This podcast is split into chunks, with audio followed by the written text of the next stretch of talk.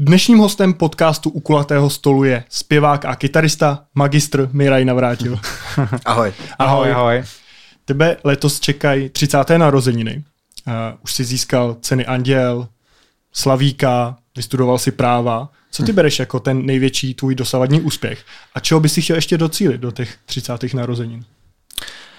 Jako největší úspěch, spíš než nějakou konkrétní cenu, beru to, že lidi jsou jako ochotní přijít na náš koncert s kapelou, zaplatit za ně peníze a dobrovolně tam s náma trávit jako čas. A celkem bych řekl i jako plošně po celé republice se nám to děje, tak to je taková jako největší odměna za to prostě prostě za to, co děláme a co nás vlastně baví. Takže už to, že to děláme, tak je vlastně taková odměna, že v životě můžeme dělat prostě běhat po pódiu s kytarou a vlastně za to ještě dostávat peníze je super. A co bych ještě v životě chtěl? No chtěl bych, ať se nám na podzim jako podaří takový jako vysněný koncerty v O2 aréně, co máme dva, tak to když vyjde a zaplníme i ten druhý, který jsme právě včera spustili, tak pak už ani nebudu vědět, co dál si přát. A stihneš to do těch 30. narozenin? Vlastně nestihnu, protože mám narozeniny 11. srpna a toutučko je 15. září, takže bohužel. Ale už to bude vybukovaný, takže to se počítá. No snad jo, uvidíme. Tak to první je teda plný a to druhý jsme spustili, tak teď se ukáže v následujících dnech. Já si zrovna říkám, když jsem koukal právě na tvůj Instagram, kde jste to oznamovali, že bude ten druhý koncert, že přidáváte na základě toho, že je ten první vybukovaný, všechno vyprodaný, tak jak je to vlastně takhle s tou obsazeností O2 Areny? Já jsem si vždycky myslel, že třeba O2 Arena bude jako právě zaplněná na rok dopředu. Teď teda samozřejmě během covidu je to trochu jiný. Ale že jako máte ten prostor tam ještě jako za pár týdnů, za pár dnů vlastně dát jako další termín. Že tam je volno. No vlastně ono se to normálně dělá tak, že když máš jeden koncert a podaří se ti ho jako vyprodat, tak většinou bývá prostě den před nebo den po přidáváš ten druhej. Jenomže prostě tím, jak všichni pochopili, že ten covid jako přichází, doufám, že už nepřijde teda, ale že posledních 2 letech přišly ty vlny zhruba druhá půlka října, začátek listopadu a pak to jako stopli, tak všichni vlastně se rozhodli pro to stejný jako vlastně i my, že to dáme na to září, popřípadě jako první půlka října a tím pádem tam není žádný termín. Absolutně jako nebyl prostor tam přidat den před nebo den potom 15. září koncert, což je vlastně výhodný, protože člověk tam nemusí znovu najíždět těma kamionama a znovu tam prostě stavět celou tu scénu, stage a tak dále. A to nešlo, no a tam se vlastně uvolnil termín, on byl jako i ten říjen byl obsazený a někdo prostě tu akci zrušil a tím pádem my jsme hned po tom termínu, když ta možnost byla, tak jsme potom šáhli a budeme tam muset znovu to všechno postavit, připravit, ale tak prostě jako dělat druhý autůčko je sen, takže co by ne. Já jsem si právě říkal, jestli s tím náhodou už tak jako trochu nepočítají ty kapely, že právě automaticky si třeba rezervují 2 termíny a říkají si, jako, že když to vyprodáme ten první, tak uděláme i ten třetí.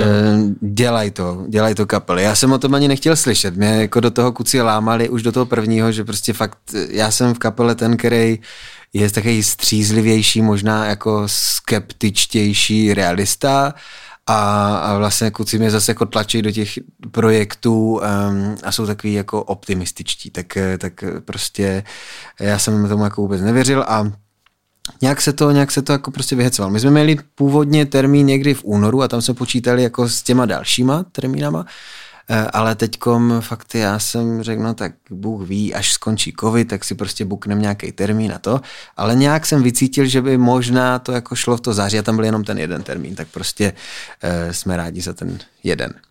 Není to trošku risk, že na ten druhý přijde pak málo lidí? Je to vždycky risk, jako já se bojím samozřejmě a jako vždycky, na druhou stranu jako to říct slušně, no prostě kdo se bojí, tak prostě nikdy nezjistí, jestli by náhodou třeba nezaplnil i to druhý, no je to prostě risk, je někdy zisk, anebo taky průser, ale jdem na to, no prostě snad to půjde. Vypadá to zatím dobře, za ty první 2 dny, který je to spuštěný, tak to vypadá, že by to snad mohlo klapnout, ale jako nevíš, kde tvůj nohavicu v kopec, jestli prostě tahala, my to máme udělaný tak, že se tam vleze nějakých 15 000 lidí, jako ta konfigurace a jako nevíš, že si prostě prodáš třeba 5 000 a najednou stop a už ani jeden. No právě, víš? Třeba byste jako, vyprodali ten druhej a teďka, tak máme udělat třetí? To ne. Tam je ten stop. Ne, to prostě ne. To jako, i kdyby se to za 3 dny prodalo, tak prostě jednak není fakt jako termín a druhá prostě už by mě to smrdilo nějakou takovou jako trošku nabubřelostí nebo chamtivostí prostě. Však je i rok 23, co by ne. Kdyby náhodou to všechno jako vyšlo dobře, tak si to třeba můžeme zopáknout někdy. Je pravda, že jsme tady měli hosta, který 2krát vyprodal Auto Arenu a po třetí měl třeba 3/4 zaplněnou. Měli Queeny, Queen jakoby tribut, jo, no, ne revival, ale tribut. Jo, zrovna jsme se o tom nějak bavili u oběda. Byl jsem s jednou vlastně slečnou, která je fotila a říkala, že to fakt bylo plný a já vlastně jako úplně jako to obdivuju a jako veškerý respekt a klobouk dolů, protože prostě je to vlastně jako, možná, že to vyzní jak blbě, ale je to prostě jako revival kapela, která je jako asi absolutně dotažená a skvělá, ale furt prostě, že jo, je to v téhle kategorii a člověk 3krát dá outůčko, to prostě mě by zajímala nějaká case study jako toho marketingu, nebo jak to člověk jako musí pojmout a udělat, aby se mu tohle jako podařilo, protože to je jako fakt obrovský a všechna čest. A jak ty vnímáš vaši tvorbu? Do jaký míry je to umění a do jaký míry je to úspěšný biznis? Já dělám, co mě baví, nejlíp, jak umím a jako vlastně nad tím vůbec nepřemýšlím, jestli to je jako nějak umění nebo co to vlastně je. Prostě nás baví jako dělat muziku, jako potkávat se s těma lidma na koncertech, což poslední 2 roky moc nešlo.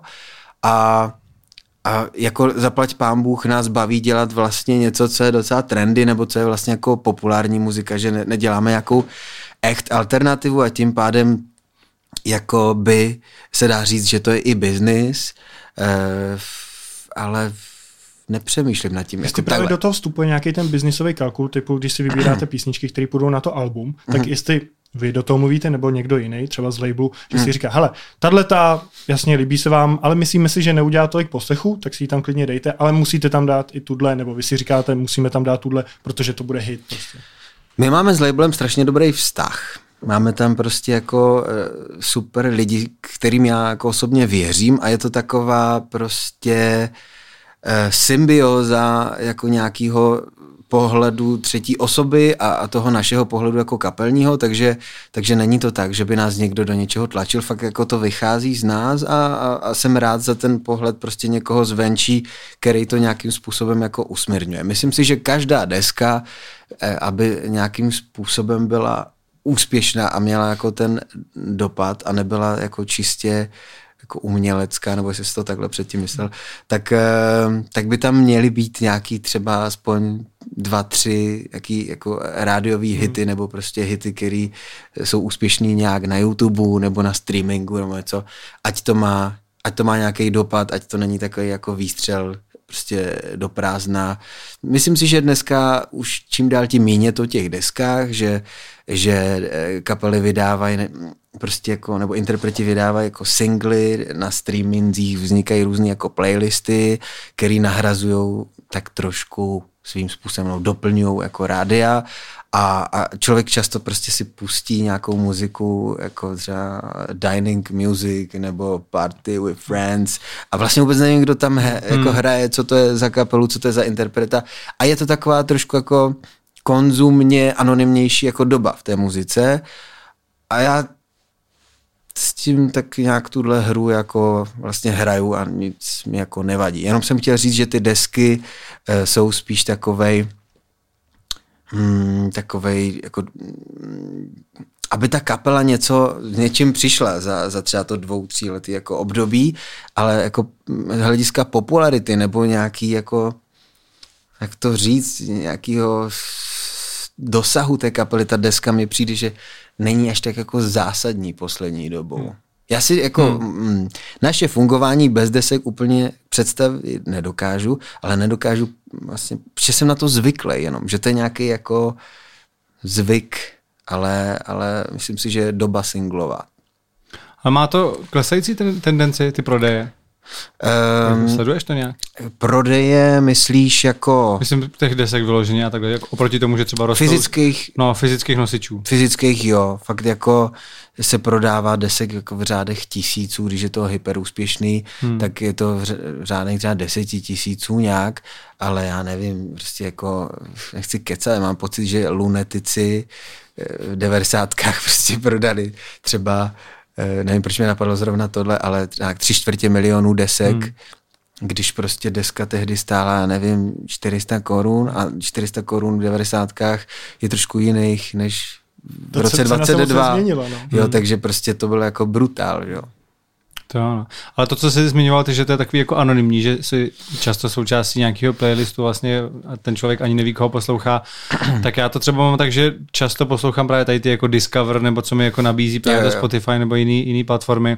A když tam něco slyším, co se mi líbí, tak díky tomu teda právě třeba objevím toho interpreta. Jo. Což si myslím, jako, že asi spousta lidí dělá, že se prostě uložíš tu písničku a pak se třeba podíváš, Miraj, dobrý, tak si poslechnu, co hrajou jako jinýho a objevíš je a pak je třeba posloucháš pravidelně. Jo. Takhle to nějak asi funguje, ale někdy prostě to jenom tak jako pouštíš tu hudbu jako k jídlu, k večeři a vůbec tak ani nevnímáš jako do podkresu. A to se mi jako často děje, že nemám ani jak to nějak označit, že mi to běží třeba někde jako v televizi, prostě si tam pustím jako Spotify a něco mi tam hraje a vlastně jako nevíš, co to je. Je mi to trošku jedno. No. Tak. Teď jsme probírali, jak můžou být dobrý ty playlisty, že jako pomůžou objevit tu kapelu. Co ty ceny, když vyhrajete cenu Anděl nebo Slavíka, pomůže vám to jako kapele reálně nějak? Myslím si, že 2017, když jsme vyhráli toho prvního Slavíka, ten objev, tak myslím si, že nám to dost pomohlo, že v těch začátcích jako pro tu kapelu, která je neznámá a nikdo si ani kolo neopřelní, tak prostě je to docela jako milník, ale jestli Karel Gott vyhraje 36. nebo 38. Slavíka a nebo a tak dále, prostě Kabáti a nebo prostě X jako kapel, který těch ocenění mají strašně moc, tak vždycky to prostě toho interpreta potěší, myslím si, ale takový to první jako prolomení něčeho z nuly je takový větší, no takže ten objev byl skvělej, zase prostě Anděl byl jako super v tom, že to je ocenění jako v uvozovkách nějaký jako akademie a ne té veřejnosti, takže prostě Slavík je jako anketa, která anketa, nevím, popularity a Anděl je spíš taková jakože odborná veřejnost, když to tak řeknu, prostě hodnotí, takže jako každá ta cena má to do sebe a každá ta cena udělá radost, těžko říct, co je pro mě jako víc. Anděl je víc jako cool, Slavík je takovej, že asi je to prostě velký. A musíte to nějak propagovat? Třeba když byl ten Slavík, aby pro vás fanoušci hlasovali? Nebo kdybyste to nepropagovali, tak vlastně nemáte šanci, protože ty ostatní to propagujou?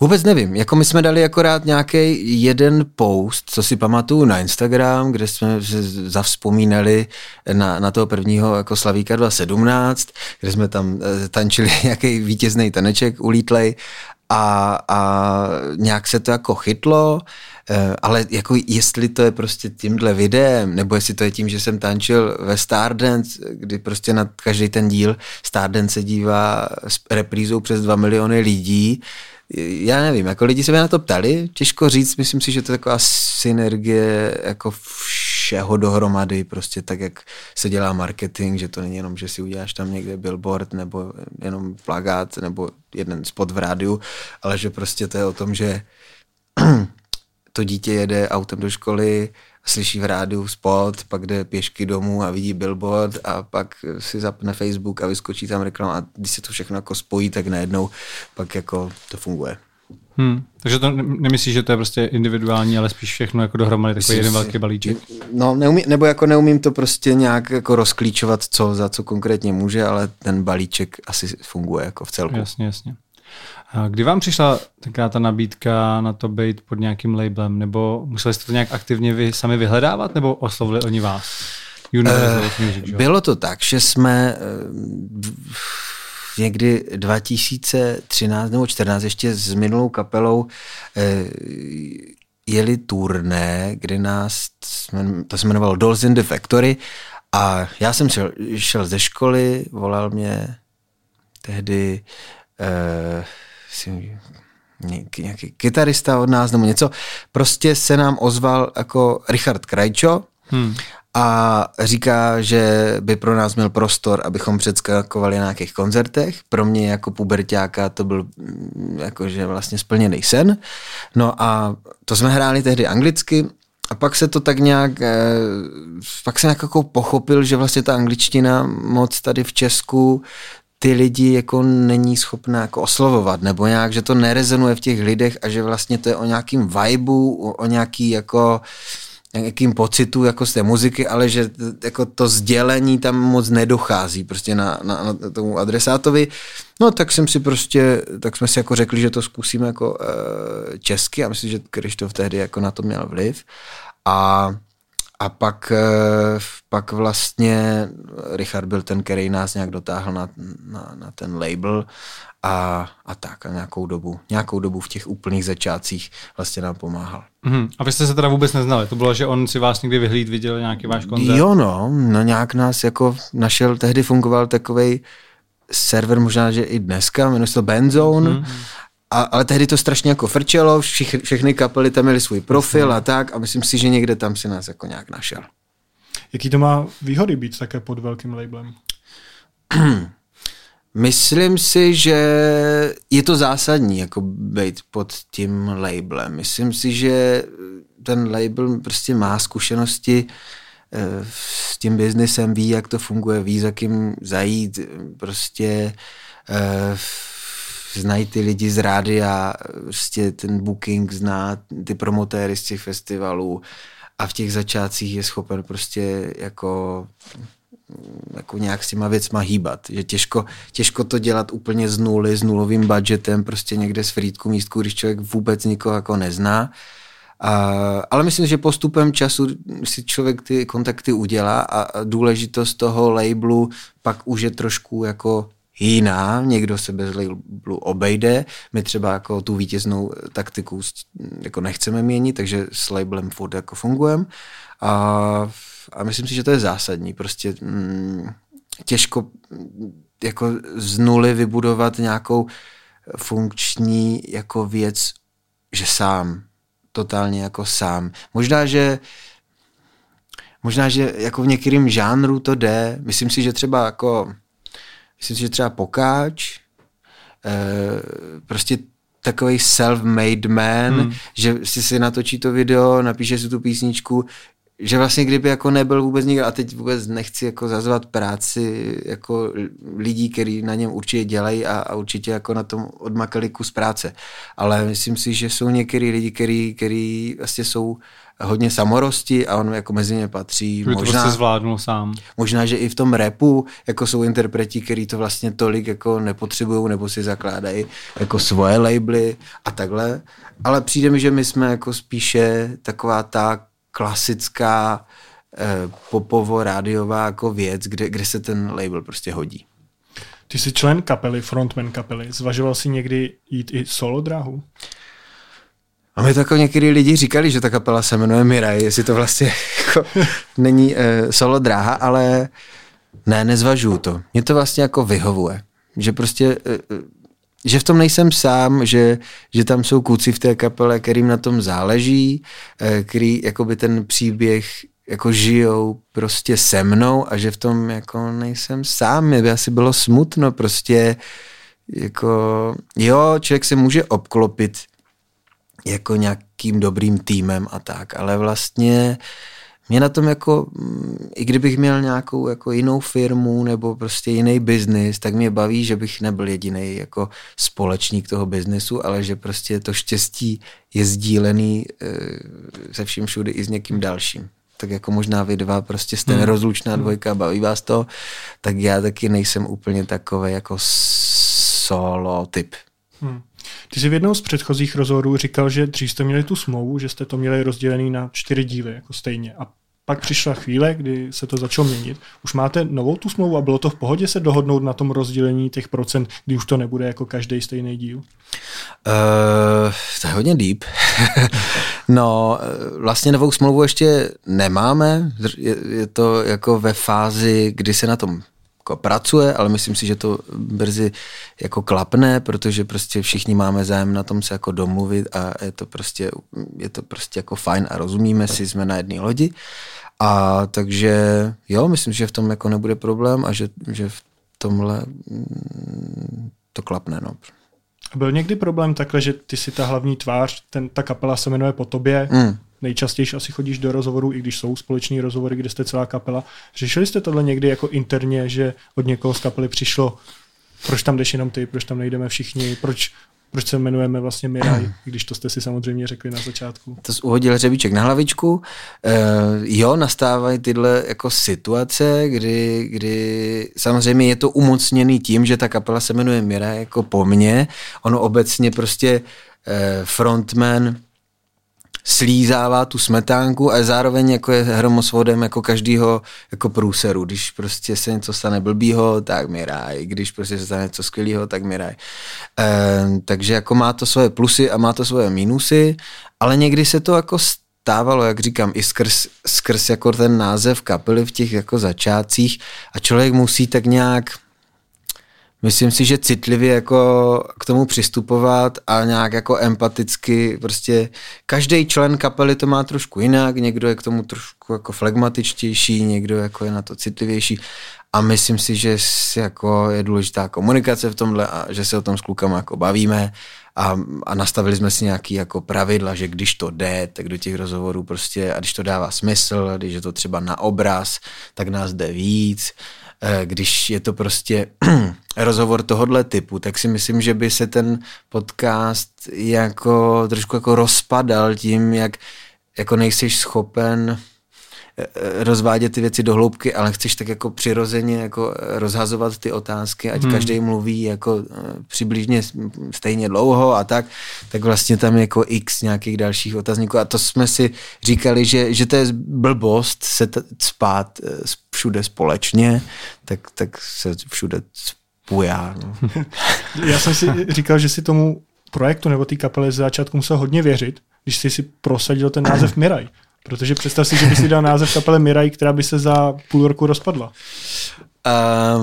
No, to bylo tak, že vlastně s tím názvem na začátku, s tím nápadem, mám pocit, přišel náš jako bubeník a já jsem zase jako byl proti v tom začátku. Říkám, co to je za blázinec, to je jako můj solo projekt, to je moje solo kapela, to tak není. No a tak to jak lidi nevnímají, protože Miraj není jako Honza nebo Mirek, to prostě je abstraktní nějaký slovo, který v poslední době začalo mi přijde jako frče, že Toyota Miraj a různý nějaký sushi bary a věci, nevím, jestli jsem to začal takhle jenom vnímat já, ale prostě přijde mi, že jako se z Miraj roztrhl docela pytel.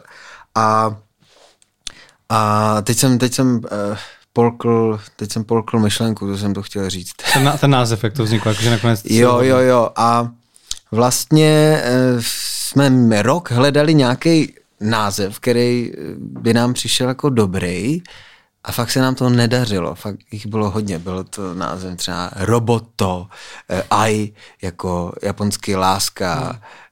Bylo to prostě... dokonce i kluci, nebo takový nějaký jako, že jsem říkal, ty vole, tak jako Miraj je dobrý. Po tom roce jsem si řekl, kluci. Já jsem říkal, Miraj je dobrý, kámo, Simon, a prostě rok jsme to nemohli najít. Prostě tak jako, já tak cítím. A on po tom roce už jako cítil, že to tak jako nechce, že možná na tom něco je, že by to mohl být tady tenhle jako solo projekt.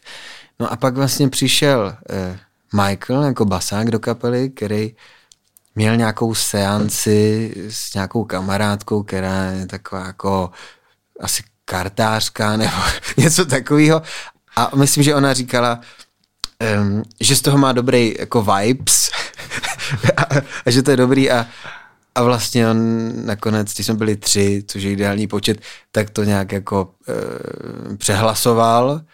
Ale myslím, že to na začátku Simon jako nebral úplně pozitivně a pak se s tím docela rychle jako smířil a dneska jsme za to, myslím, všichni rádi, že mně to přijde, možná, že to zní narcistně, ale přijde mi to jako docela dobrý název kapely.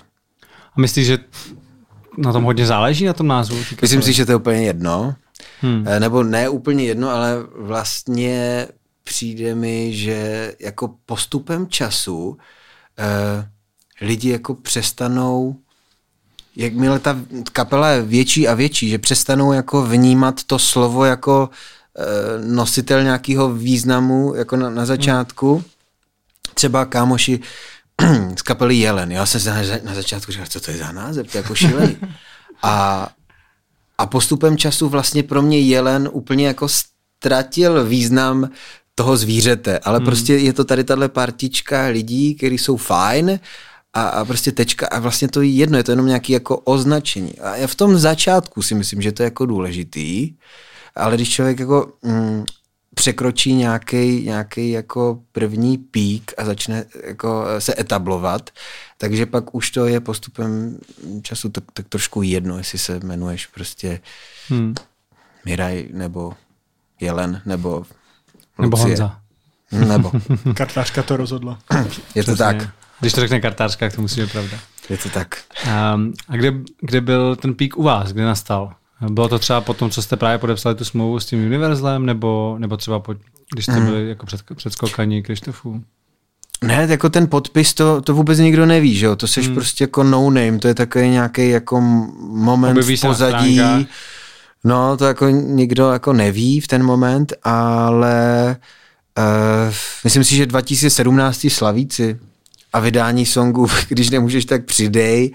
To byl nejstreamovanější song a byly toho plný rádia a tak to byl takový pro nás jako první jako pík, kdy možná, že už lidi začali tušit, že nějaká kapela Miraj existuje a že to tady je nějaký nový hudební těleso. A bylo to jako skokový? Že vyloženě, jako jste viděli, jste se jako ráno probudili po tom, co vyšel ten song, nebo pak co bylo, vlastně byla ještě v tom filmu, že jo, ta písnička. Takže jestli to bylo vyloženě jako skokový, anebo to byl takový jako pozvolný nástup? Myslím si, že to jakoby úplně skokový nebylo, že i ta písnička měla takový jako náběh, že běžela nějakou pár týdnů v rádiích, pak jako měsíce, pak najednou jako to byl rok a furt to tam nějak jako drželo ten song na streamingu, že jo, na YouTube taky to má přes 20 milionů a že jo, wow, to jako hustý, ale že to nebylo přes noc, že to, my jsme byli prostě jako taková nějaká kapela, kterou jako nikdo nezná a že to není, že vyhraješ nebo dostaneš se do nějaký soutěže a la Stardance, nebo vyhraješ Superstar, že vlastně ten fokus na tebe je obrovský v nějaký jako daný moment, ale že my jsme nebyli pod takovým světlem jako reflektorů nějak jako najednou, že to nějak jako postupně rostlo, jak to furt točili ty rádia, jak to vyselo na tom YouTube, jak jsme koncertovali, objížděli tu republiku. Jsme měli prostě jakovou prezidentskou kampaň a nějak jsme jako postupně jako přesvědčovali ty lidi, že by je to mohlo zajímat a oni za náma chodí a vyprodali Auto Arenu po 8 letech. A kdo je typický posluchač kapely Miraj? Já bych řekl, že to máme jako strašně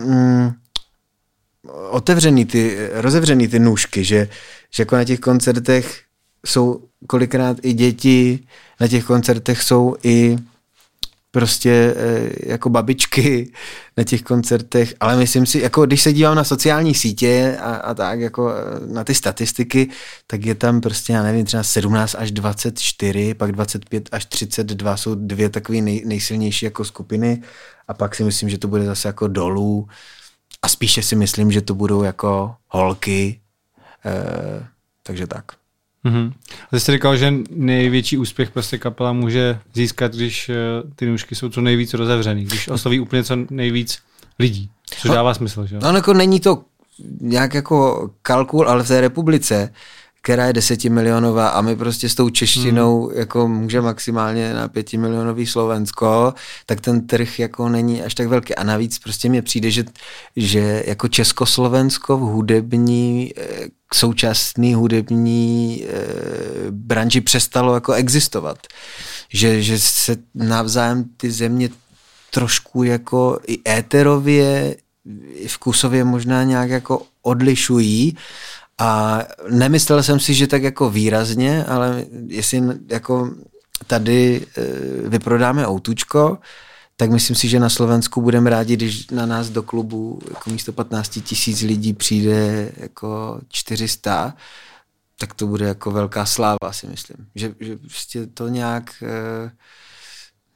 to, jsou to dvě prostě odlišné jako země. Je tady jako spousta kapel, který ještě jako z dřívější doby fungujou, a nevím, přijde mi, že třeba No Name je kapela, která jako hodně často hraje prostě v Česku, nevím, Horký, že slíže a tady tyhle kapely tady prostě jako fungujou, mi přijde. Pak mi přijde, že jako rap je furt takovej, že je československý, že prostě se nikdo jako nepozastavuje nad tím, že Slovensko. Nevím, jak funguje český rap na Slovensku, to bych kecal. Ale jenom v některých žánrech je Československo. Myslím, že v tom kvítém obyčejným, jako prostým masovým popu jsou to dvě země. S Evou Farnou jsme se tady bavili o tom, jak ona je vlastně úspěšná i v Polsku. S Kelinem jsme tady rozebírali, jestli by případně i expandoval do Moldavska. Co ty? Třeba, že by si zkusil nějakou písničku v japonštině? No, jako dostal jsem nějaký demíčko z Japonska. Řekli jsme si, že bychom mohli zkusit Japonsko a že bychom tam mohli dát jako písničku Oči, že to zní tak jako trošku japonsky. A nějak jsem dostal to demíčko, rozesmálo mě to a už jsem se pak tomu jako neodhodlal nikdy, prostě, že bych jako nějak, že bychom chtěli expandovat do Japonska, protože nevím, prostě jako celý život se bavím s mamkou japonsky, ale japonsky vlastně už skoro jako neumím, už je to taková dětská japonština, musel bych jako řešit, jako víš, kdo ti trošku přepíše text, ptát se těch lidí, jestli prostě to je dobrý nebo špatný, že nemáš ten svůj kritický pohled na to a svůj názor vlastně, jenom bys byl takovej jako interpret, který reprodukuje něco, co ti někdo prostě jako napíše a vlastně cítil jsem, že jako to asi není cesta. Nikdy nevíš, nikdy neříkej nikdy. Je tam 130 milionů lidí, takže 13x větší trh, ale zatím ne. A v češtině by to nešlo? Myslím, že by nebyl zájem. Něco takového pro ně exotického. Český jako song prostě v Japonsku, v Tokiu, že by to tam někde frčelo. No, myslím si, že ne. Myslím si, že 100% ne. My jsme tady s posledním hostem probírali to, že Tomáš Werner jel do Severní Koreji vystupovat pro vůdce Kim Jong-una. Myslím to si, by to nikdy neřekl. No vidíš, já jsem to taky nevěděl, nám to tady prozradila až Nina Špitálníková. Aha. Tak kdyby ty si dostal takovou nabídku, že byste jeli jako kapela vystupovat pro Kim Jong-una? On by to dokázal určitě nějak odůvodnit. My jsme totiž jako jednou hráli v Pekingu a myslím, že dneska už bych tam asi nejel, protože prostě od covidu mě ta země nějak přestala být sympatická, ale v té době oni tam někde na ambasádě dělají nějaký jako mejdan pro ty Čechy, co tam jsou a pro nějaký jako kolegy, co tam jsou a tak. A těch lidí je tam fakt jako požehnaně, prostě od kuchařů po ten stav, který tam funguje. A takže jsme taky vlastně šli do něčeho, co je kontroverzní, že by někdo jako to mohl jako asi nějak napadnout, ale já jsem si jako nějak zjistil, o co go, jestli to má něco společného s politikou, nemá. A co to bylo přesně? Nebo? Oni vlastně si tam jako každý rok dělají nějakou akci právě pro ty lidi, kteří tam pracují, pro ty Čechy, tak. Ne, v Pekingu. V tom Pekingu. A bylo to taky, že nám tam udělali jako prohlídku, bylo taky mejdan, bylo to taky jako příjemný. Ale stejně jak tu Severní Koreu, když ta Korea severní je trošku vyhrocenější, řekněme, tak by to taky někdo mohl napadnout. Tak já nevím, jestli bych jel do Severní Koreje jako hrát. Pro vůdce, ne pro lid. Provůdce. Provůdce, jenom provůdce. Ono to tam asi jinak nejde. No. To asi jinak nejde, co? Tak jakože on by třeba řekl, mám narozeniny, prostě chci, aby mě tady zahrál Miraj, protože jsem slyšel, že mají dobrý písničky. Dáme kalbu Kim Jong-une. No, ty bro, to je dobrá, jako asi bych měl říct rovnou, jako ne, absolutně bych jako za to nechtěl třeba peníze, ne, nejel bych tam za peníze, ale zajímalo by mě jenom třeba jako vidět tu zemi. Já vím, že vidíš Potěmkinovu vesnici a že vlastně nevidíš jako real věc, ale jako dostat se tam a vidět jako toho člověka, co to vlastně je a tak, by mě to jako zajímalo, ale spíš si myslím, že bych řekl, že ne. Prostě. Jako, že prostě člověk, který, já nevím, porušuje základní lidská práva, Bůh ví, co se tam děje v těch táborech a je to fakt jako divný. Ne, abych ho jel obdivovat, ne, abych si s ním plácal po zádech, protože jako díval bych se na toho člověka brutálně skrz prsty a musí to být otřesná jako bytost, ale vlastně by mě jako zajímalo to na vlastní oči vidět, tak jako se někdo jde podívat do zoo, nebo se jde někdo podívat, já nevím, do Černobylu, co se to tam jako dělo. Tak bych se jako možná podíval do Severní Koreje. Jako zajímalo by mě to, možná bych tam asi raději nechtěl reprodukovat naši hudbu a zanechávat jako tuhle stopu. No, jak nám to popisovala ta Nina Špitalníková, což je koreanistka, ona tam byla i dvakrát Severní Koreje, tak je to finanční, je tam velká finanční motivace, že oni samozřejmě platí hodně, ten interpretům. A já bych tam nejel za peníze. Je to velká party, ale je to totální divadlo. Ty vůbec nevidíš Severní Koreu a vlastně pomáháš tomu režimu tam propagovat to, jak oni jsou skvělí. Že tady vůdce nám přivezl skvělou západní kapelu, oni nám tady hrajou, vidíte, super, ale neviděl by si, jak ty lidi tam chápu. No jako ne, za peníze určitě ne, jenom prostě pro tu osobní zkušenost a jako to, o čem čteš celý život, slyšíš jako v rádiu, vidíš jako v novinách a tak, že jako to by mě jako zajímalo, ale spíš tak jako na výlet bych se tam zajel podívat. Nebejt součástí té propagandy. To bych nechtěl, ale asi to jako nejde. No, bohužel by to asi nešlo. V momentě, kdy tam jako jedeš, tak jsi součástí. Takže dobře, vracíme se na začátek, říkám ne. Okay. Tak máme finální verdikt, super.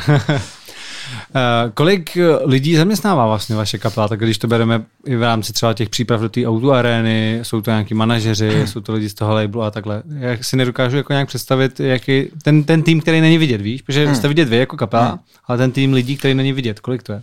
No tak jako těžko říct, kolik lidí zaměstnává naše kapela, protože v tom labelu jsou lidi, je tam jako spousta lidí, 3 patra lidí, který vlastně nepracují jenom na nás, ale pracují na třeba jako x kapelách, x interpretech, s někým dělají management, s někým jenom jako dělají prostě streaming a distribuujou tu muziku dál, takže je to jako různý. Ale myslím si, že to nejužší jádro toho jako našeho týmu je třeba jako nějakých 5 lidí. A když se na to podívám jako ze široka, tak si myslím, že jako nám pomáhá jako desítky lidí vlastně, dal by se říct, možná třeba 30 lidí. Jako, když začnu jako počítat lidi, kteří s náma jezdí na koncerty, což jsou prostě naši dneska už kamarádi a tak, tak prostě to jsou desítky, no. A to jsou teda po každý stejný lidi, jako bedňáci, stage design a stage stavění? No, jako ten tým už se za ty roky vystříbřil, takže je to jako dost podobný, jenom to jako postupně rozšiřujeme, že tam přibude někdo, takže když to teď takovému, tak máme zvukaře, který s náma fakt jezdí skoro od začátku, máš prostě osvětlovače, osvětlovač k sobě má nějakýho pomocného osvětlovače, který prostě třeba pomáhá stavět ty světla, zapojovat a tak. Máš tam kluky, který to musí celý postavit, že jo? My tam prostě jako přijdeme, dáme si sluchátka do uší a jdeme hrát vlastně. A oni nám to všechno prostě krásně vymazlí, ať my máme prostě ten komfort a je to skvělý, což v začátcích nebylo, že jo? Tam si prostě tahal to kombo, kytaru někde do té Škodovky, měl si kombo na klíně, ve 4 ráno se zvrátil na sračky úplně a teď je to jako všechno jinak, tak si to samozřejmě užíváme, protože to není zas tak dlouho, co tenhle komfort jako máme. No a takže bedňáci, bedňáci je blbý slovo, technici, který vlastně staví ty nástroje, postaví bubny, postaví aparáty, kytary, naladí kytary, všechno jako naladí vysílačky, které tam jsou, prostě všechno je bezdrátově už na tom koncertě. Fakt je tam spousta lidí, spousta skvělých lidí, protože jako co je covid, tak jsem slyšel, že 2/3 jako lidí z té branže vlastně postupně jako odešlo, protože jako ta práce prostě nebyla. Lockdown, nedalo se hrát a vlastně ani teď se pořádně nedá hrát. Myslím si, že 19. to nějak jako otvírají teďkom, února, a my 23 máme konečně nějaký koncert, tak se těšíme.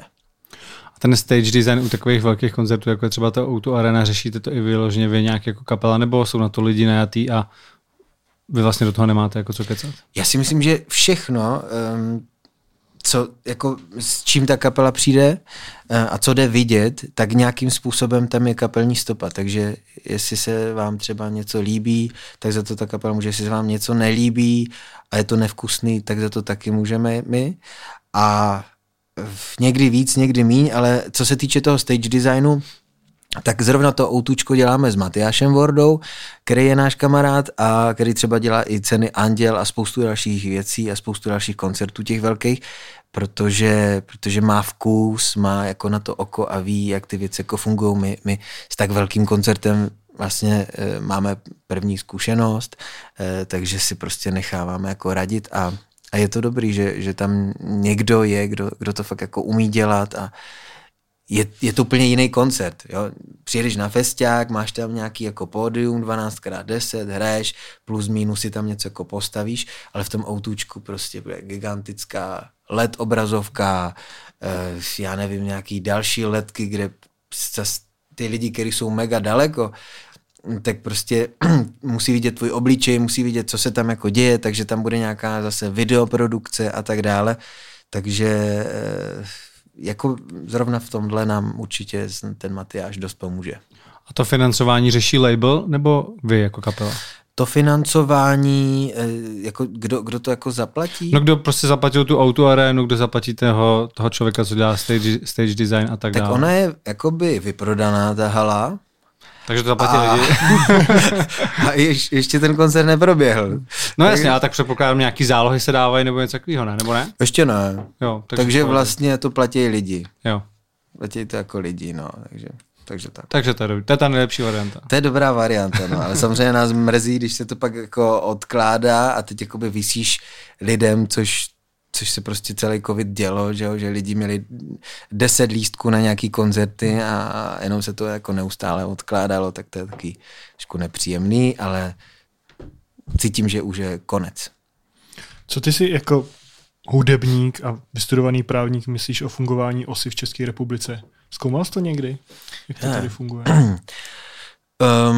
Myslím si, že OSA je organizace, kterou spousta jako lidí, no taková ta široká veřejnost prostě nemá moc ráda. Ale my hudebníci a zejména autoři jsme vděční za to, že taková organizace na rovinu existuje, protože je velmi jako efektivní v tom jako výběru. Kdyby OSA nebyla, dovedete si představit, že někdo platí daně, kdyby nebyl finančák prostě. Takže my jsme rádi za to, že OSA je, restaurace, hoteliéři a spol určitě jako nejsou. Já tomu rozumím, že prostě je to placení za něco, co člověk je taky jako abstraktní a neuchopitelný. Raději zaplatím za nějaký chleba, který prostě pak prodám, nebo za nějaký suroviny, který pak nějak jako napřímo monetizuju, než nějaký jako duševní vlastnictví, který prostě, a teď dilema. Přišel ten člověk opravdu do té restaurace prostě se jenom najíst, nebo přišel za dobrým pocitem, nebo nespříjemnilo mu tu návštěvu té restaurace to, že tam hrála jako fajn jako muzika. Asi záleží, jestli jde člověk jako jenom se fakt nažrat na meníčko někde nebo na kebab a nebo jde prostě na nějaký fine dining a tak dále. Tam bohužel asi se moc rozdíl jako nedělají. Ale jako mně přijde, že OSA v Česku funguje. a nějak jako dohloubky to neskoumám, jenom se dívám na faktury a ty jsou příjemný. Tam to zkoumáš, jestli to sedí. Víš co, tam je tolik položek, tam je tak strašně moc nějakých jako čísel a všeho, že jako těžko se v tom jako vyznat. Fakt je to strašně jako složitý a nechtěl bych být účetní nebo nějaký auditor, který zkoumá jako zrovna tady toto. To jsou fakt jako... Já si myslím, že do toho nikdo moc nevidí a pak lidem vadí přesně nějaký ty zprávy, když si čtou, že nevím, dostali pokutu od antimonopolního úřadu nebo když si kupujou prázdný CDčko, prázdný disk a vlastně je tam nějaký malý poplatek OSA za to, že vlastně člověk by si tam mohl něco nahrát. To si myslím, že je takový to, co lidi jako dráždí. No. Jsou samozřejmě takový kontroverzní témata, jako třeba nějaký jako ty poplatky z každého nosiče, byť je prázdný. Jo, třeba koupíš si, nebo dneska už si moc nekupuješ CDčko, ale když jsi koupil CDčko a vypálil jsi tam, no, nebo jsi tam něco vypálil, nebo fleška, jasně. A za to, že jsi tam mohl něco vypálit, no, potenciálně bys tam mohl mít něco, co je jako předmětem autorských práv, tak za každý ten prázdný jako disk se odváděly nějaký peníze. Tak stejně jako dneska z mobilu. Každý telefon podle paměti, tak třeba myslím, že až třeba 80 Kč koupíš si nový iPhone a 80 Kč jako zaplatíš za to, že tam máš nějaký autorský. Jo, tak to mně přijde upřímně, to mně přijde samozřejmě jakoby na hraně, v době, kdy prostě všichni používali nějaký úložto a fakt všechno se kradlo, krekovalo, muzika prostě nebyla na streamingových službách jako Spotify, Apple Music a tak v té době mi to jako dávalo větší smysl než dneska. Na druhou stranu nedělá to jenom jako česká OSA, ale tady tyhle poplatky platí prostě prej většina zemí jako v Evropě, takže tím pádem je to, přijde jako, je to zvláštní, ale je to standard, tak a navíc standard, který nám navyšuje ty příjmy, takže asi s tím jako nějak extra bojovat nebudu. Ty by si byl sám proti sobě. Přesně tak. A co vám jako kapele nejvíce vydělává? Jsou to tady ty příjmy ze streamu na Spotify, to, co přináší OSA nebo koncerty? Já vím, že teď je jiná doba, že koncertů bylo míň, ale v nějaký klasický době, kdy to není ovlivněný pandemií. Co je pro vás jako to nejvíce výdělečné? Jako nevím, jak to mají ty globální kapely, který prostě ty streamy mají, že jo, násobně jako větší než my tady v Česku. Ty mají asi víc za ten jeden stream, ty jsi nám říkal nějaký ty halíře, co za to máte. No, co já vím, tak myslím, že ten stream jako třeba ze Spotify má nějakých 7-8 jako halířů. Myslím, pro vás? Jo, no nějak k dělení, jo, procentuálně pak je něco jde asi tomu vydavatelství, něco jde dám a tak. A myslím si, že ta hodnota jako v konkrétní zemi se nebude nějak lišit, jestli seš Ed Sheeran, Justin Bieber. Jo, ale že to záleží na těch zemích. Jakože kdyby vás lidi poslouchali z Ameriky, tak prostě máte víc. Na YouTube, když na tebe koukají Američani, tak prostě máš víc peněz. Jo. No, nás se těch zemí teda moc netýká, bohužel. Nás taky ne. Jo, ale prostě když vydá prostě nějaký song Justin Bieber a těch streamů, jako co se toho počtu těch přehrání týče, je to prostě jako extrémní číslo, tak ten si myslím, že jako ten příjem z těch streamingů a z těch práv a ze všeho má možná jako srovnatelný, ne-li vyšší, než pak za nějaký ty live jako koncerty. Nevím, fakt teď jako vařím z vody, nevím, jo. Ale co se týče prostě těch interpretů jako u nás, nebo co se týče konkrétně nás, tak pro nás je určitě jako zásadní ten live, jako ty živý hraní koncerty. Určitě jako pro mě není nezajímavá OSA. Myslím si, že jako streamingy jsou zásadní příjem, prodej CDček, merchandise a tak, ale myslím si, že jako ty live koncerty jsou více jak 50% určitě. Co ty posloucháš také, když máš volnou chvíli? Třeba, kdyby jsi nebyl člen kapely Miraj, poslouchal bys si vaši hudbu? To je ta otázka, no tak 100%. Jenom. Posloucháš nic jiného. Podobný kapely třeba. Nebo posloucháš úplně něco jiného? Kapelu Kluci existuje jako? Já doufám, že ne. No, tak jako poslouchám playlisty na Spotify a poslouchám spíše jako věci zvenku, no. A vůbec jako mě nevadí, nevím, poslední dobou třeba MGK mě hodně baví. Zrovna když jsem zmiňoval toho Bíbra, tak mně přijde, že to jako vůbec, ale vůbec jako není špatný a že to je jako vlastně mega dobrý, ty poslední jako desky. Nehodnotím tu dětskou éru, ale prostě dospělýho Justina. Ježíš, já nevím, teď zrovna mě naskočili Bring Me the Horizon, takže i jako něco ostrějšího. Nebo miluju Coldplay, já jsem strašně jako, jsem si koupil lístek do Berlína, tak se hrozně těším. A to jsou všechno zahraniční interpreti. Máš i takhle nějaký český, co posloucháš? A vyrostl jsem teda jako na punk rocku, prostě jako Green Day a tak. Ale když ti odpovím na tvou otázku, jestli poslouchám něco českýho, no tak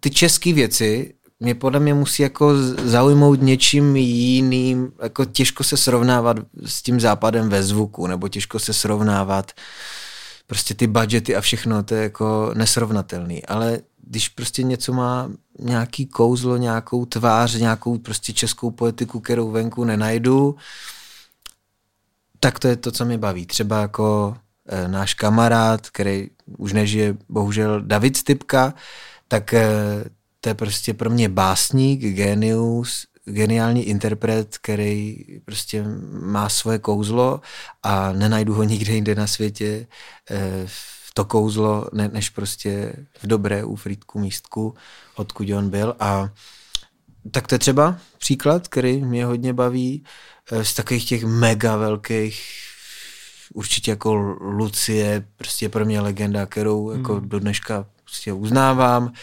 Měl jsem období, kdy jsem jako strašně bavilo třeba Tata Boys, nějak mě to prostě jako bavilo. A je tady x jako skvělých kapel, který mě baví, takže není to jenom, že bych poslouchal jako věci zvenku. Ale pravda, že když si pustím ty playlisty a věci, tak málo kdy mě tam vyskočí jako Priznic nebo jako David Stypka nebo takovýho. Nabízí ti Spotify i vaši kapelu? 100%, tak když ti jako na konci roku přijde takovej ten souhrn toho, co nejvíc posloucháš, tak vždycky jsem jako první. A to jenom kontroluješ, jestli jste tam neudělali nějakou botu. Já to kontroluji, no. Ne, ale fakt, vlastně, když jako děláš na té nahrávce, tisíckrát to slyšíš, mícháš, řešíš, mástruješ a pak vlastně to dáš na to Spotify, tak kolikrát se stane, že oni tam mají nějaký svoje kompresory, ekvalizace, něco a že to hraje prostě jako jinak, tak si ty věci jako pouštíš a tak a většinou teda ve svým playlistu jako vedu, ale když jsem třeba s kámošema někde a začneme hrát v rádiu, což se docela jako pravidelně děje, tak mě to spíš trošku jako otravuje. Mě to jako nebaví, že vlastně se musím poslouchat před těma jako vlastně cizíma lidma a je to takový, že když jsem sám, tak si říkám, je super, no to tam hraje, ale nějak jako v partičce to nepotřebuju nějak jako si honit ego, že to tam zrovna hraje jako v tom rádiu nebo tak. Je pravda, že já to mám docela podobně občas s těma podcastama, že když třeba přijdu domů a hraje tam nějaký video a teď to skončí a naskočí tam náš podcast, tak já vždycky říkám, vypni to. No. Jakože nechci být jako trapnej, v sluzovkách jako nikdo to neví a že bych jako poslouchal sám sebe. Že jo, je to taky divný, že prostě ti dělá radost slyšet sebe, takový jako narcistní mě to přijde, tak možná jako z toho pohledu, já nevím, jestli si pustíš, jako pouštíte si ty podcasty tady tyhle, třeba tenhle. Martin musí. Já musím, jo, protože já z toho dělám titulek. No, tak. Martin musí, no. Takže já si to pouštím vždycky. Nedávno byla taková kauza, jako zahraniční tvůrci ze Spotify odcházeli, protože tam prostě se řešilo něco, že jako jsou tam podcasty a nějaký interpreti, kteří tam prostě hlásají něco, co není úplně jako super. Řešili byste někdy něco takového, kdyby prostě byla platforma, na který je někdo, kdo se vám třeba vůbec nelíbí, je to nějaká třeba rasistická kapela, nebo někdo, kdo hlásá nějaký úplně jako myšlenky, které se vám vůbec nelíbí, a vy byste byli vlastně na té stejné platformě, jestli byste tohleto někdy vůbec řešili. Že třeba odejdete z té platformy. Nebo... Jo, nějak jsem zaevidoval tu kauzu. To jako nevím, jestli by mě to vůbec jako napadlo, že za to, že za to může jako ta platforma, no, že se tam něco jako objeví. Jako, že bych odcházel z YouTube, protože na YouTube se objeví nějaký péčko, nebo jako možná by mě to asi nenapadlo. Asi mě to přijde moc za roh. Možná, že prostě ty globální nebo ty obrovský jako kapely, nebo ty fakt ty velký lidi prostě tam zvenčí, takže mají pocit, že jako jsou třeba kolikrát spolutvůrci, nebo že tam prostě nějak jako vznikalo za jejich dohledu a tak, a že najednou se to vymyká kontrole. Ale já mám pocit, že jsem vstoupil do něčeho prostě velkého, co už dávno jako nějak bylo zvyklý, a že moje účast v té věci je tak jako postradatelná, že nějak mě to ani nenapadá. No. Jasně. Okay. Dostali jste někdy jako kapela nabídku od politické strany? Mám pocit, že něco jako na bookingu přistálo, ale nikdy jako jsme na to nekývili.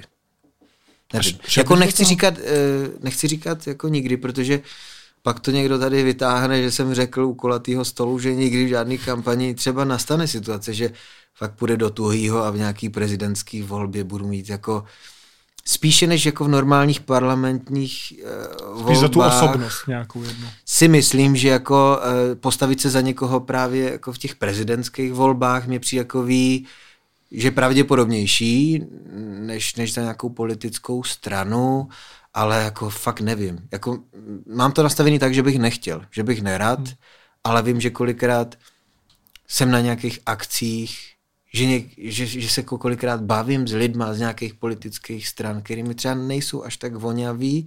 Na druhou stranu vím, že ti lidi jsou docela fajn, takže někdy se to tak jako domotává a zase nejsem ten ultra důslednej, jako třeba Tomáš Klus, kterýho vlastně za to jako obdivuju, že se k těm některým jako médiím staví naprosto jako striktně a jasně.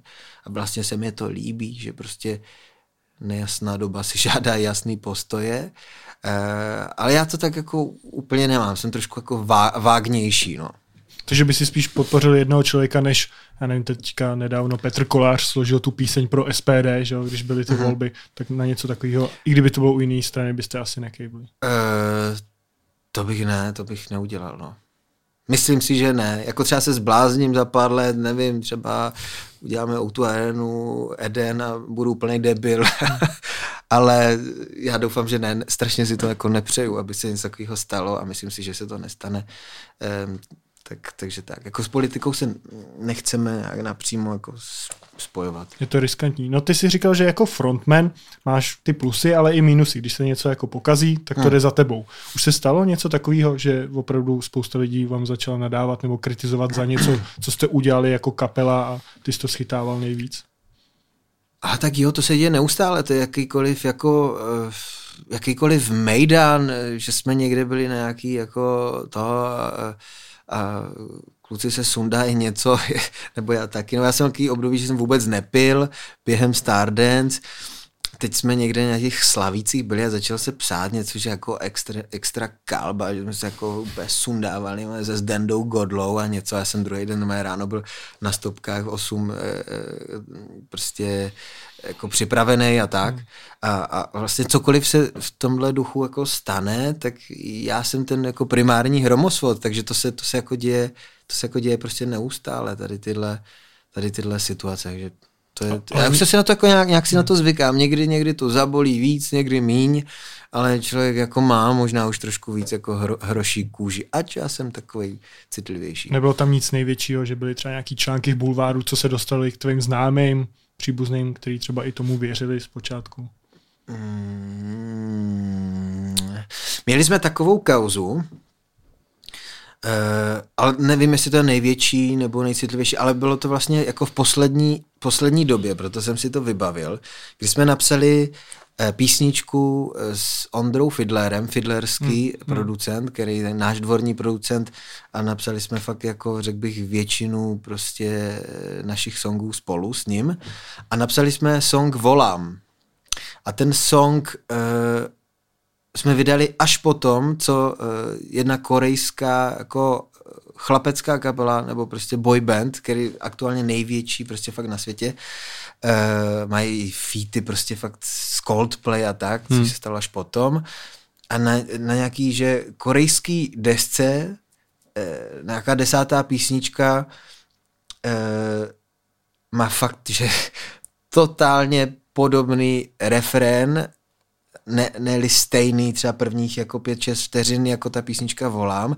My jsme na to jako čuměli a teďkom jako se začalo dít to, že ty jednotlivý fanpage, protože ta BTS, ta partička má dost radikální fanouškovskou jako základnu. Oni mají prostě ty fan page jako Arménie, Azerbajdžán, Brazílie, Izrael, prostě všude, jako to je masivní, že jo. A teď najednou jako z Koreje nám začalo chodit třeba 10 000 nějakých jako hejtů, zadusím tě sírovou rolkou, ty hovado. A já jsem vůbec nechápal jako a co se děje? A teď se to nějak jako rozklíčovali, že prostě jako BTS Army jako po nás dost intenzivně jde. A pak jsme to teda nějak jako pochopili, že existuje nějaká jako písnička a fakt nám šel jako mráz po zádech, že fakt je jako extrémně jako podobná začátek toho jejich referénu a našeho referénu. A to jsem jako těžce nesl, protože vlastně za mnou přišli i kluci jako z toho technického týmu našeho a ptali se mě, a fakt jste to jako nějak jako neslyšeli ten song někde, nebo fakt to není tak, že prostě...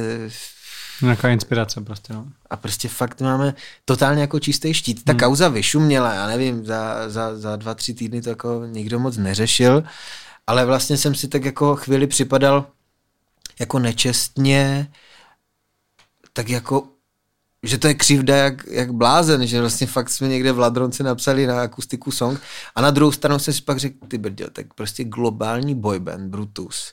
Třeba, že mají strašně moc nějakých songwriterů, týmů, jak blázen, který jim to píšou, prostě nějací jako top songwriteri světa. A my tady s Ondrou jsme napsali něco, co je vlastně jako skoro stejný, tak dobrý, tak jsem to takhle jako uzavřel v sobě, šel jsem dál a stejně to nějak jako nikdo už pak jako neřešil, ale jaký věci se jako dějou a myslím si, že to je ten jeden z momentů, kdy jsi ten hromosvod a ta zodpovědnost jde jakoby primárně jako za tebou. Zmiňoval jsi ty fanoušky, tak máš s nima nějakou negativní zkušenost? Jako s kterýma? S vašima fanouškama. Protože třeba nějaký stalkeři, nebo někdo, že ti stál před barákem, nebo něco takového. To ani ne. Myslím si, že my máme jako super fanoušky, jsme jim vděční za to, že chodí jako a nejsou jako nějak radikální, právě jsou úplně, přijdou mi jako úplně vyčilovaný. Myslím si, že jako nejbrutálnější drobnohled byl právě ve Stardance, kdy jako ti novináři a ti paparazzi fakt jako jezdili prostě v těch autech zatemněný okna a kdykoliv si šel, tak nějak fotili, šel si prostě na afterparty nebo někde si žel prostě na pivko po natáčení a po každý prostě vyšly nějaký články. Ty si musel vyjít nějakýma dveřma z toho natáčení, z toho pavilonu v Holešovicích a oni tě vyfotili, že jako odcházíš. A vždycky se tam vymyslel nějaký jako příběh, že asi jsi svetovaný nebo něco všechno. Tak to byl takový období, kdy jsem si říkal, a vlastně asi nechci být nějaká totálně áčková celebrita jako Jarda Jágr, Leoš Mareš nebo někdo takový, že to musí být jako těžký a že mě stačí tady takový jako frontmanství naší kapele a že vlastně o to nestojím být ta ultra mega celebrita, že já se v tom necítím. Přece jenom v té Praze se takhle, jako v tom hlavním městě se člověk jako ztratí tím, že tady je spousta lidí, ale co ve Frýdku? Tam, když jdeš po ulici, tak zdraví ti lidi? Mám pocit, že mě mají rádi, mám pocit, že prostě vnímají to, že jsem jako tam lokální patriot, že tam do dneška jako bydlím, že tam dělám festival Evem City Fest, myslím si, že to je tam jako největší akce, vlastně loni to byl možná i největší festival, protože ty festivaly jako moc nebyly, k nám chodí třeba 10 000 lidí a je to prostě docela velký na to, že Frýdek a myslím si, že ti lidi jako prostě to vnímají pozitivně, já tam vysílám signály lásky a mě se ty signály, mám pocit, jako vrací, takže jsou tam hory, jsou tam Beskydy, takže já tam jako neustále chodím prostě na výšlapy, potkávám ty lidi, jsem rád, když se spolu vyfotíme, když to není třeba 60 fotek po cestě nahoru i dolů, ale jo, mám to rád. Když jsi zmínil ty Beskydy, tak ty jsi se účastnil i Beskydské sedmičky, což teda musíme upřesnit, že to není žádných 7 kilometrů, ale 101 kilometrů a převýšení téměř 6000 metrů. Ty jsi teda nedokončil v tom limitu, který byl 30 hodin a ty jsi to zvládnul za 31, je to tak? Jsem to zvládl za 31 a spíš bych řekl, že jsem to jako nezvládl. Než já jsem viděl to video z toho a to bylo teda brutální a respekt, že jsi to dokončil. Jo, no to bylo fakt, jako doporučuji každému člověku, kdo to přežije, si Beskydskou sedmičku dát. Je to jako extrémní 101 kilometrový závod, je to přechod Beskyd, B7, protože se přechází 7 jakoby tisícovek Beskyd. A vlastně se přechází více těch hor, jenom se tam počítají ty tisícovky a to prostě neustále nahoru, dolů, nahoru, dolů, nahoru, dolů. A to převýšení vlastně odpovídá převýšení, jako když se jde ze základního tábora pod K2 na K2. A ten Libor Uher, který právě ten závod vlastní a který jako nějak založil, tak chtěl přiblížit jako lidem tam u nás, jaký to asi je, když se jako jde na K2, samozřejmě se značným rozdílem, že tam u nás ješ v 1000 metrech a udělat krok třeba v 7000 je asi nesrovnatelný, ale i tak je to jako extrémní a já jsem rád, že jsem si udělal tu 5, někdy se mi lidi ptají, jestli půjdu znova, myslím si, že nepůjdu už nikdy. To jsem si říkal, třeba dát ten limit, ta hodina, jo, stáhnout to takhle. Já si myslím, že to... člověka jako posune mentálně, že si šáhne na dno, že zjistí, že když nemůže, že opravdu jako ještě náš kytarista Tomík se zamiloval do jednoho takovýho, myslím, že to takový jako fitness influencer americký Goggins, si říká, takže prý, když člověk nemůže, tak je prý na 40% a u toho závodu si myslím, že to platí. Asi na 40. kilometru nějak jako fiklo v noze a začal jsem kulhat a každých 5 až 10 kilometrů, když člověk používá to tělo jako nepřirozeně a jinak, než by měl, tak mu začnou odcházet ty komponenty a mě fakt jako furt něco jako odcházelo, že na 70. kilometru jsem byl normálně jako karikatura sebe, ale nějak to prostě jako dojdeš a ta devastace jako vlastní je jako míň pro mě, než ta obrovská radost, že jsi tam jako došel, kdy ten cíl se ti jeví jako Fata Morgana. Pro někoho to není tak extrémní. Někdo prostě je připravený, někdo má jako fyziologický předpoklady k tomu, aby to zvládl vlastně s přehledem. Ten můj parťák vlastně netrénoval tak dlouho a do toho cíle doklusával. Takže pro něho třeba, ale já jsem třeba zkrácený, mám kyčle po tátovi, bolí mě kolena, takže pro mě to bylo fakt, že jsem tam málem jako chcíp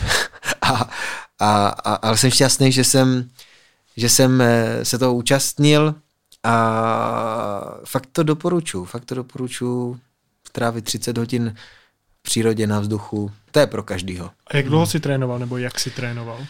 Já jsem trénoval tak, že prostě byl lockdown, neměl jsem jako co dělat, začal jsem prostě chodit na hory, protože to bylo jediné, co tam u nás šlo dělat, buď to jsi jako seděl doma, díval se na Netflix, anebo si šel jako do přírody, nebo si psal jako písničky a to bylo všechno a furt se to jako dost stereotypně opakovalo ty dny po sobě a když jsem zjistil, že najednou chodím každý den na ty hory, každý den dávám nějakou 1000 a moji kamarádi jsou právě jako ti organizátoři toho závodu, tak jsem si řekl, no, tak možná, že bych to jako mohl zkusit.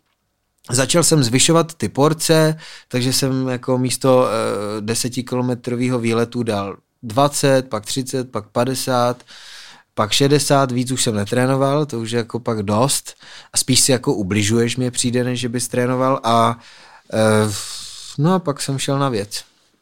No, já jsem četl pod tím videem nějaký reakce a co se tam jako opakovalo, tak velký respekt tobě, že jsi to dokončil. Ale vlastně na druhou stranu, jestli si nějaký lidi k tomu nalákal, protože ty na konci skončíš na kapačkách.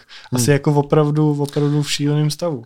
No oni teda ten závod mají fakt vyprodaný vždycky za pár minut. Jo? To byl extrémně populární a je extrémně populární závod. A když jsem tam šel, tak jsem četl nějaký komentář, že prostě kvůli tomu dementovým zpěvákovi se tam teď nedostanu. Že to bylo vyprodané místo 5 minut asi za 4,5, asi jako ještě rychleji. Takže jo, jako... Ale nemyslím si, že jsem to nějak jako spopularizoval. Myslím si, že se možná někdo o tom trošku jako dozvěděl z kruhu jako lidí, který třeba to vůbec jako se nedotýká ty hory nebo tak, ale z potenciálních jako zájemců ten závod jako Bůh ví. A ty jsi měl hned potom koncert. A to jsem si říkal, to si čekal, jako, že budeš v pohodě po tom závodu, že jste tam měli ten koncert naplánovaný, nebo to byl ten závod, že první byl naplánovaný ten koncert, pak jsi se rozhodl jít na ten závod a už se to nedalo změnit. To byl Plaňany Fest a to byl jediný festival, který se v té sezóně jako nezrušil. Jo, prostě neměly být jako žádný koncerty, tady tohle zrovna prostě jako se nezrušilo, což byl takový jako docela pech, si myslím. A já si myslím, že ten závod dojdu někdy třeba kolem 12. Že si pak třeba lehnu na pár hodin, že se zrelaxu něco a že večer v 10 jako půjdu hrát. Já jsem to došel ve Frenštátě pod Radhoštěm někdy třeba 7:30 večer. Už jako jsem málem zažil druhou noc, druhý večír, to jako na psychiku je to jako šílený, že ty projdeš celou noc, máš tu čelovku na hlavě a vidíš třeba 8-9 hodin v kuse, jenom vidíš ten kužel toho světla a jdeš tím jako lesem a furt a když prostě jako nespíš, projdeš celý den a začne se stmívat po druhý, tak já už jsem jako byl dost dětej. No a co jsem ti chtěl odpovědět? S tím koncertem, jak to bylo naplánované? No, takže já jsem ho došel dost pozdě, takže tam čas na nějakou rekonvalescenci nebo nějaký jako wellness prostě nebyl. Můj wellness byl, že mi dali asi 12 nějakých Novalginů, Ibalginů, dali mi kapačky a cítil jsem se docela dobře potom. Jako docela mě to jako nakoplo. Jestli to byly Ibalginy teda. Bůh ví, co tam bylo. Starali se o mě taky příjemný sestřičky, takže to bylo taky jako sympatické, ale já jsem fakt takhle, když ti šáhnu na nohu, tak já jsem dělal... Fakt to bylo otřesný. No a tak mě naložili do auta nějak, já jsem se jako probral, no a naložili mě na ten vozík, nějak jako mě převlíkli, já jsem nebyl schopen nic a teď mě vezl ten technik jako vlastně k tomu mikrofonu na to pódium, když začínal ten koncert a byl tam nějaký kabel a nějak ho to jako zavadil, zakopnul a mě tam vysypal, já jsem tam takhle a teď se ani nepostavíš, to není jako, že se nějak, normálně jsem byl fakt jako ochrnutý. A tak mě tam jako zase zvedali všichni, teď jsem dojel, ti lidi vůbec nechápali, co si zaplatili lístek na koncert a teď tam přijel nějaký týpek na vozíčku. Byť jsem byl takový veselý z těch Novalginů a měl jsem jako radost ze života, tak jsem vypadal asi jako dost tragicky, ale ten koncert byl úplně v pohodě, byl pěkný a pár vlastně záběrů tam je i v tom videu z TB sedmičky. Jako jsi měl stejný nástup jako Kurt Cobain v Readingu. Tam ho taky přivezli na vozejku. A nebo jako ještě. Dave Grohl tam v tom Švédsku, jak se tam vysekal a 2 hodiny hrál ten bubeník a zpíval prostě nějaký songy na tom stadiáku, kde prostě byli, že lidi čekali. A ten Dave Grohl se fakt říkal I'll be back, že s tou nohou takhle vezli a fakt se vrátil. Jo, jsem si trošku hrál na Davea. Ty si kromě toho sportovního výkonu, tak si docela dobře hrál tenis a byl si na Floridě nějaký akademii, ne, tenisový. Tak jak to probíhalo tam a jak taková akademie funguje? No tak to jsem byl docela málej, to mi bylo asi 12 nebo 13.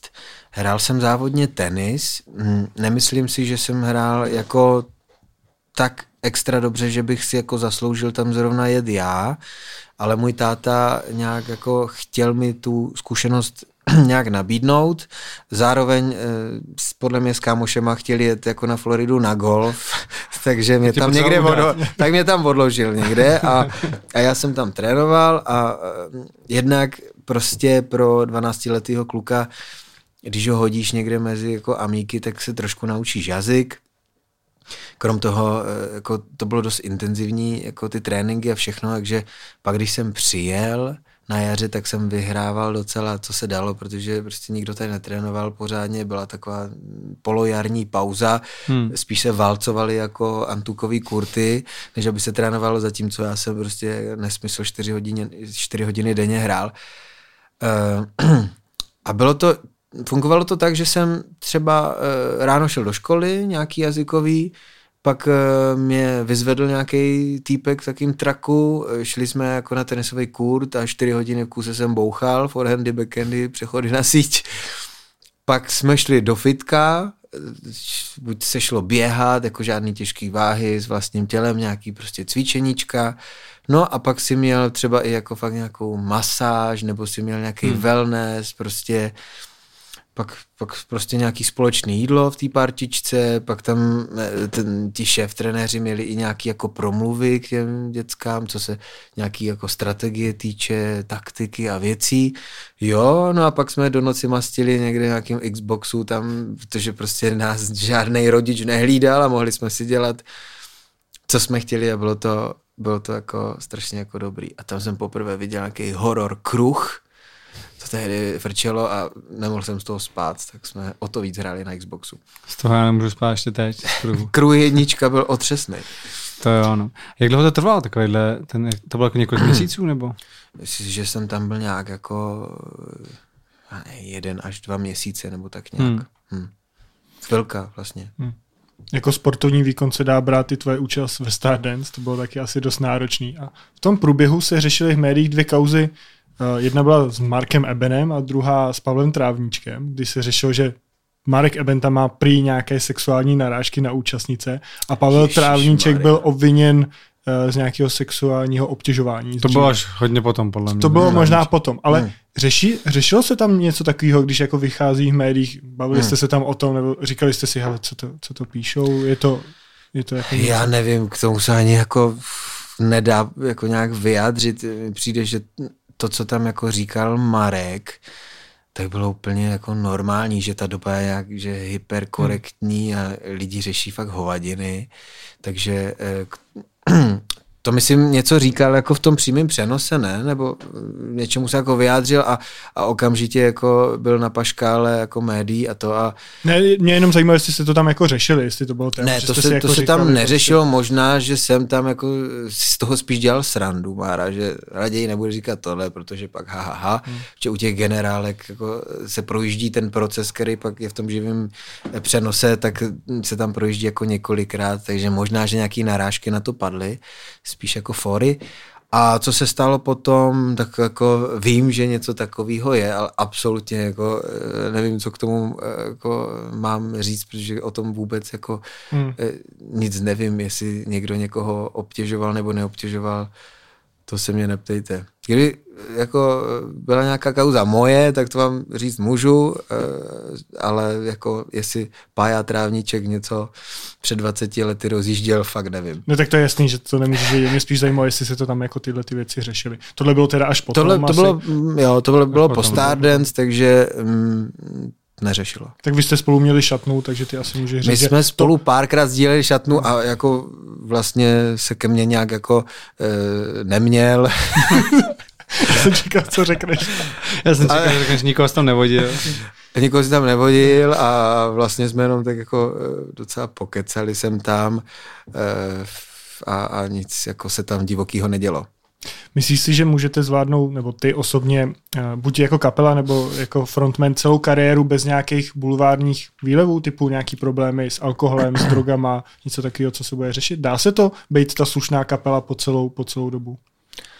Tak třeba ten Marek Eben, mně přijde, že je prototyp toho, nebo ukázka toho, že to jde, jako chovat se slušně celou kariéru a nemít nějaký jako škraloupy, mně přijde. Já si myslím, že nám se klidně něco přihodit jako může, ale naštěstí jako nefetujeme, nemáme prostě tady tyhle moresy, ale mejdan samozřejmě dáme, jako alkohol sem tam jako nějaký padne, myslím si, že to k tomu jako patří, takže nejsme nějací jako ultra jako puritáni v tomhle, ale naštěstí jako nemáme ty tendence jako nějak inklinovat k drogám, prostě, což si myslím, že je docela jako dobrý. Možná ti to pak může otevřít ty další dveře. Tebe pozvali tady na japonské velvyslanectví. Několikrát si říkal, že jsi tam byl. Mm-hmm. Tak o čem jste se tam bavili třeba s velvyslancem? Mně se jako přihodilo to, že já jsem byl jsem poloviční Japonec. A Japonci mají jako politiku takovou, že do 21, možná bych ten příběh úplně neměl říkat, že přijdu o své japonství, ale řeknu ho, do 21 máš jako dvojí občanství klidně, oni to jako akceptujou, ale pak se musíš rozhodnout, budeš teda Čech nebo budeš Japonec. Ale nějak jsem objevil jako asi škvíru v té legislativě, nebo nevím, proč to tak je, ale měl jsem jako japonský pás, který prostě na té ambasádě, když jsem přišel s tím prošlým, tak mi ho prolongovali a byl jsem nadále jako Japonec. Otázka, jestli je to stejný mít japonský pás a být jako japonským občanem, ale každopádně, když máš japonský pás, tak asi můžeš jako ty výhody prostě toho pasu jako mít. No a občanku máš jenom českou? Občanku mám jenom českou. A my prostě ukradli auto před barákem ve Frýdku, což není dobrá reklama pro Frýdek, ale stává se to. Ukradli mě auto a v tom autě jsem si idiot nechal ten japonský pas, který byl mým jediným klíčem k tomu, abych nadále mohl být jako Japoncem. A vlastně skrz tady tyhle jako dobrý vztahy s panem velvyslancem japonským, který teda už tady není a je tady jako novej, protože prostě oni se neustále točí, že ono. Takže s tím novým se zas tak jako neznám, tam jsem jako nic zásadního jako nezažil, ale ten bývalej si mě tak jako zval, když byly takový ty večeře, kde si zvali jako různý Japonce, a nebyl jsem tam sám, bylo nás samozřejmě jako 100 lidí a tak tam jsem několikrát byl jako pozvaný, protože asi si všiml, že nějak prostě tady máme kapelu, která je vidět nebo něco, což mi udělalo radost. Čověče, jednou jo. Yeah. A Naomi? Naomi-chan Adachi, jako Naoleo, tu jsem tam nikdy nepotkal, ale myslím si, že jako rozhodně by tam mohla být. No. Takže nebyl jsem tam jedinej poloviční Japonec, pravda, ale tak jako z toho jsem byl takovej trošku jako rozhozenej, ale... To se tak jako děje, že v těchto kruzích se sem tam objeví jako i lidi takovýho typu. Já jsem to nepochopil, takže nakonec, když ti ukradli ten pás, tak si pak dokázal zařídit novej? Jo, a skrz prostě to, že jsme byli jako feláci s tím jako bývalým, tak mně přišlo, že mi tak jako vycházeli vstříc, byli takový hodný na mě. A dneska už mám zase japonský pas, který je údajně prej nejsilnější nebo druhý nejsilnější na světě. Takže se hodí. On je český, je na tom dobře. Já si myslím, že teď nevím, jak je ten aktuální žebříček, ale kolem 10. místa. Fakt jo. Český pas je 10. na světě? Jo, je na tom hodně dobře. Jak je to možný? No, bylo to do 10, teď možná třeba 13. budeme, ale je to hodně silný. Tak jsme taková jako v pohodě míru milovná země. Že máme dobrý diplomatický vztahy, no. Jsme jako na tom hodně dobře. Ale takže jestli japonský ještě vejš, tak můžeš jít do zemí, se kterýma nemá třeba Česká republika tak dobrý vztah. No si můžeš prostě vybrat. Tak se podíváš, s kým prostě zrovna máš lepší vztah. Třeba japonský. Každopádně, když někam pojedeš do nějakých nebezpečných zemí s českým a japonským pasem v jednom, tak si dávej bacha, protože tam se po nich budou všichni sápat. No dobře. Tak jo, já myslím, že jsme probrali to hlavní. Necháme si ještě něco do bonusu. Tobě moc krát děkujeme, že jsi si udělal čas. Já děkuju za pozvání. No a v bonusu probereme ještě spoustu dalších témat a samozřejmě dojde i na vaše dotazy, které jste předem Mirajovi zasílali. Tak se na ně určitě podívejte na ten bonus a my děkujeme, že nás sledujete, podporujete, odebíráte a tak dále. Díky a čau. Díky, ahoj. No, tak když vidím černou kočku, jak mi předběhne přes cestu, tak zastavím regulérně, počkám si, než někdo projede, tak jsem se večer vrátil domů, no, já jsem jako otvíral klíčkem dveře a už tam byla jako louže. Takže prostě v celém tom bytě byl třeba 1,5 centimetru vody a teď z pouště jsem se měl dostat někde jako jakých 30 kilometrů někam jinam. Neměl jsem mobil, neměl jsem peníze. Ty jsi říkal v jednom předchozím rozhovoru, že jako dítě jsi sbíral Pokémony, kartičky a ještě jako něco jiného. Sleduješ to šílenství, které je okolo těch kartiček teď? Asi tak, bych nějakého Charizarda, Geoduda i Raichu a Squirtla no, našel. Pokud máš, tak opravdu fakt jo. Tak jako máš vystaráno. Charizard je fakt jako $1,000,000. Jako fakt z té první edice, to se prodává za $1,000,000 teďka. A měl jsem fakt jako z toho takový jako nepříjemný postcovidový jako stavy. Kromě toho, že jsem asi půl roku fakt jako chrchlal krev. Prostě jako si říkal, ty vole, tak to asi už je konec, to prostě nevím. Tak mě začal jako tinnitus v uchu, což je takový to hvízdání.